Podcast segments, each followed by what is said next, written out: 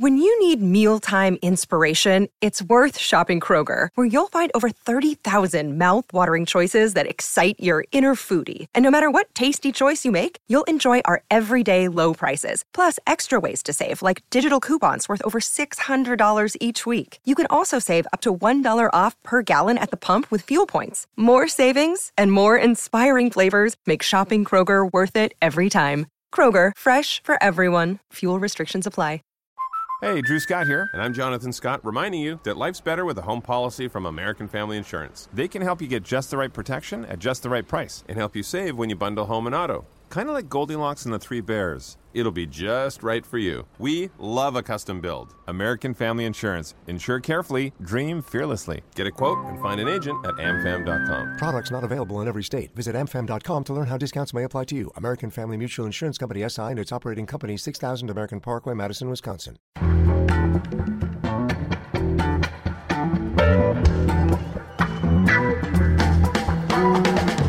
This is Start Making Sense, the weekly podcast of The Nation magazine, and I'm Jon Wiener. We're still thinking about Barbara Ehrenreich. She died last week. She was 81, and she was one of our best. She transformed social justice journalism, writing 20 books, including Nickel and Dimed, her undercover report about trying to survive on low wage work. It changed the lives of millions of readers and helped launch a new movement for a higher minimum wage. She also wrote dozens of pieces for The Nation. We spoke with her regularly when her new books came out, starting in 2002, when we spoke with her on KPFK in Los Angeles about nickel and dimed. Barbara Ehrenreich, the question you take up is how does anyone live today on the wages available to unskilled workers? And the answer that you come up with briefly is that it's almost impossible. What were the rules you set for yourself in the beginning? Well, my initial rules were that I had to um, find the cheapest place I could to live in, but consistent with living indoors and you know some degree of uh, safety. Okay. Um, that was that kind of rule got violated a little bit at certain times, and th- then I had to take the best paying job I could get. And my third rule was I had to try, you know, I had to work hard and you know try my best and not get fired for some silly reason. So the first job you got was uh, waitressing close to home in Key West. Uh, tell us what the what the work was like and what the money was like. Well, uh, I think any a lot of people probably listening have served in restaurants uh, at some point in their lives. I I had done so in when I was a teenager and in college. Me too. Okay, so you know you know what it's like. It's um it's pretty exhausting work. You're always on your feet. You're running a lot of the time, and even if the place isn't full of customers, you've got all your side work to keep up with. But I, I knew that to begin with. Wages are pathetic. Um, wages are two dollars and change an hour. Wait a minute. Uh, wait a minute. Two dollars. Two dollars, and um, in one place it was fifteen cents an hour. I what, what what about? Wait a minute. What about the minimum wage It laws? doesn't how apply. How doesn't can apply they pay you? because uh, servers are tipped. Ah. Uh, so you're you're it's that's you know that's where your money comes from. I, I hope everybody realizes this. The tipping isn't optional for the server, uh, at least from the server's perspective, uh, because you absolutely have to get you have to get that to you know even get up to the minimum wage. So how much were you able to make with tips working as a waitress in Key West? Well, I I was in some pretty um, let's see dismal places, uh, and I'm not young enough to get the really good jobs. You have to be uh, young and attractive to get the really high tip jobs, and I'm, I'm not experienced. You know, I my experience is decades out of date, so I got uh, not great jobs in places with um, one place was very slow. There wasn't enough business, I, so I left that job, went to another, uh, which was higher volume, but the tips were still awfully low, averaging around ten percent. So uh, you know, I made I averaged seven seven fifty an hour somewhere in there as a waitress. Did your coworkers um, have any secret economies, any tricks to making this this kind of uh, money uh, last longer that that middle class people don't know about? Well, no. You know, I sort of thought maybe I'll find out. Maybe there's some secret to this that I can't guess Yeah. unless I get out there and do it. Uh, but no, I found well, you know, there are strategies you can imagine. Uh, you know, the most common one is that you have to have more than one low-wage earner in the family, Mm-hmm. uh, and that that can mean grown children or even teenage children, as well as a spouse, something like that. So you try to patch it together that way. Another strategy is um, taking more than one job, uh, and I did try that too. Um, and I, I have to admit, I could not do two demand, you know, physically demanding jobs in one day. Uh, I was warned that it would. I was warned by um, a manager that it would be impossible, and uh, she was right. But a lot of people uh, do, you know, combine usually a job and a half, eight hours and six hours, or something like that. Very, very difficult. But I also found that a lot of people, you know, that I was working alongside weren't really quite making it.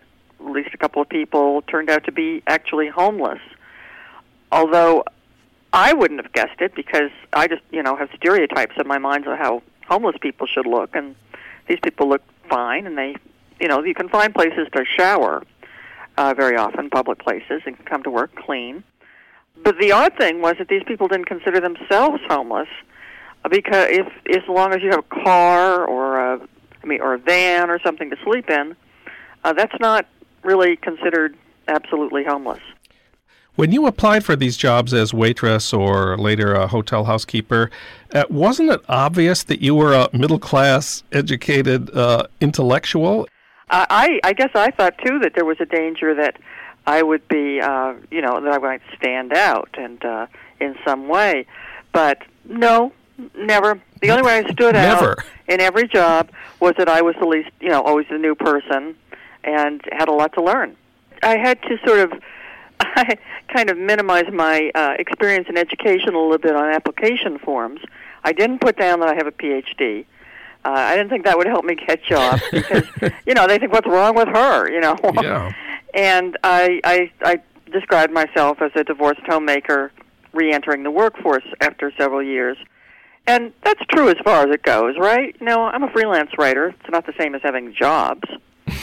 um, And and what was the state of uh, sort of uh, class solidarity and class conflict on the job, start, starting in Key West? almost everybody I worked alongside with worked really hard and really put their hearts into their their work and took a lot of pride in in doing a good job. On the other side of it, though, was that um, management tended not to respect uh, the amount of work and effort uh, they were getting uh, from from people. Uh, and um, I was I was astounded really at how badly uh, people are treated. Um, What do you, what do you mean badly treated? well, first for one thing, you have no privacy in in uh, the low wage workplace, and actually a lot of medium wage workplaces too these days. Uh, you know, from the beginning when you have to go through a drug test and uh, a personality test uh, to get the job. I mean, I think those things are invasions of privacy. On my one of my very first days at at work and one of these waitressing jobs, and this applies to all the other places too. I was warned that my purse could be searched at any time by management, and you know, I couldn't believe it. But that's true. Management has a right to search your purse or your backpack or whatever if it's on his property. You are subject to all kinds of ridiculous rules. Rules like no gossiping, or in at Walmart it was no talking. wow. I mean, you could, of course, you could talk to other people just if it was about the work in a, in a very brief way, but you were not ever to chat with a fellow worker, even if there was no, you know, urgent thing to do at that moment. So you had to sneak to do that, or rules like um, no eating or drinking anything, which um, was really an unhealthy kind of rule at one place I, I worked, which was a house cleaning service, and we could be cleaning one giant house for four hours and be, um, you know, not allowed to have a bite of anything or a sip of water during that time. Then there were also the rules about going to the bathroom.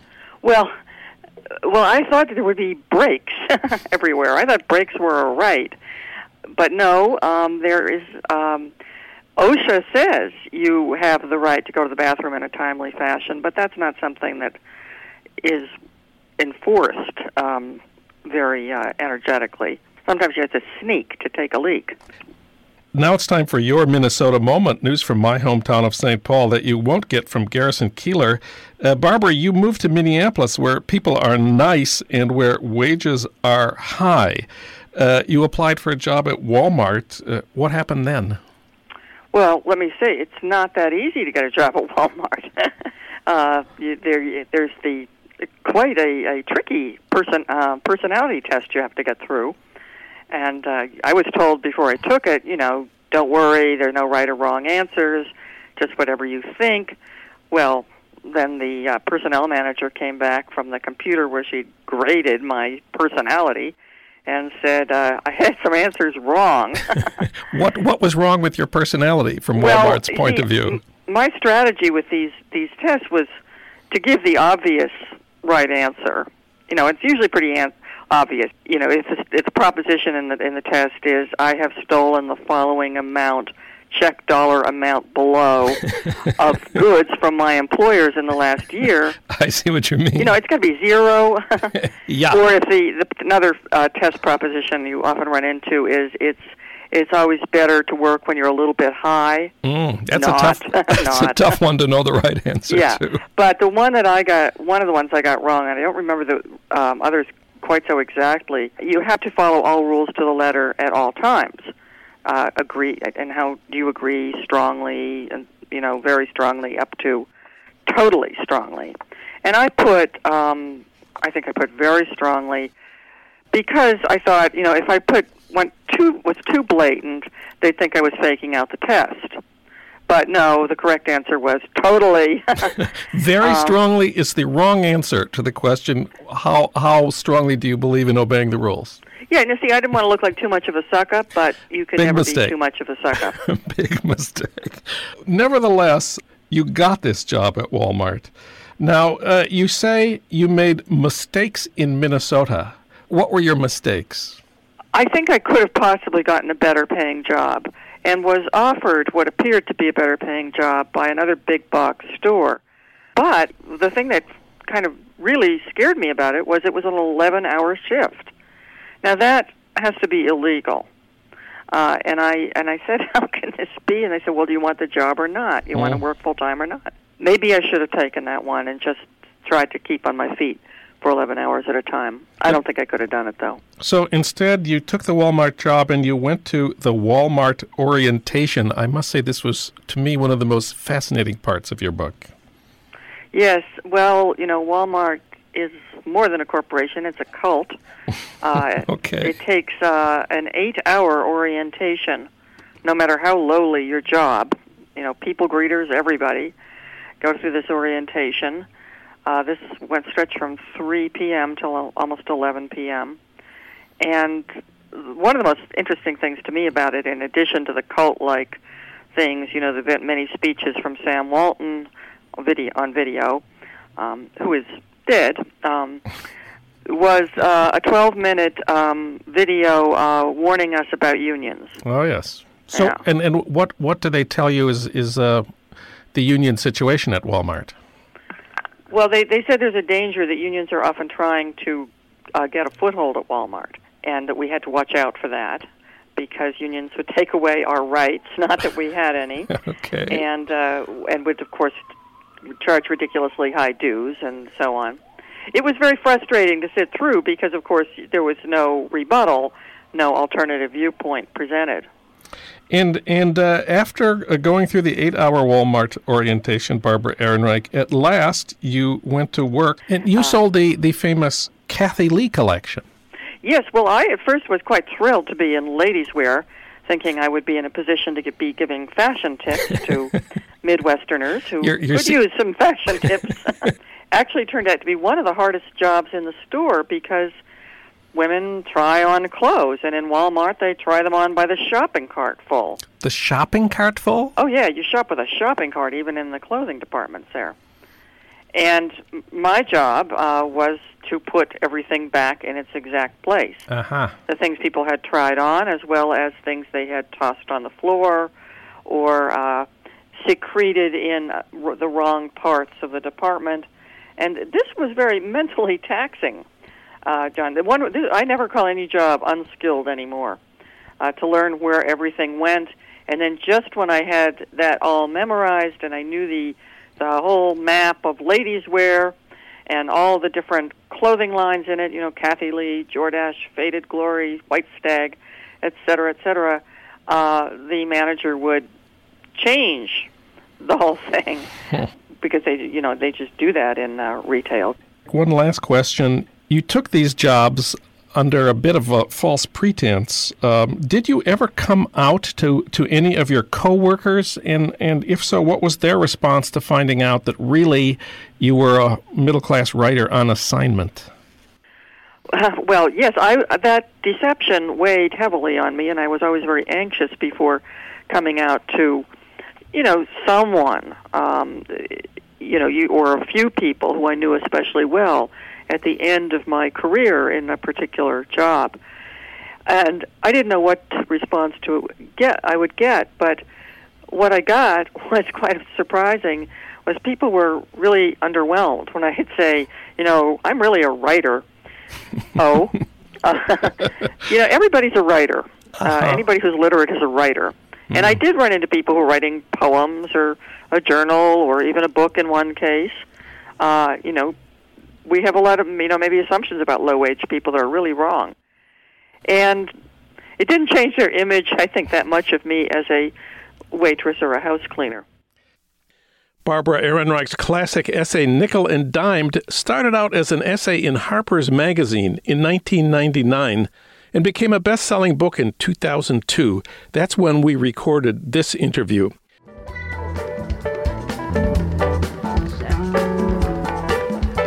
You've been listening to Start Making Sense, the weekly podcast of The Nation magazine. You can hear more interviews like this one at thenation.com, and you can subscribe to Start Making Sense at iTunes Podcasts, Pocket Casts, Stitcher, or wherever you get your podcasts. I'm Jon Wiener. Thanks for listening.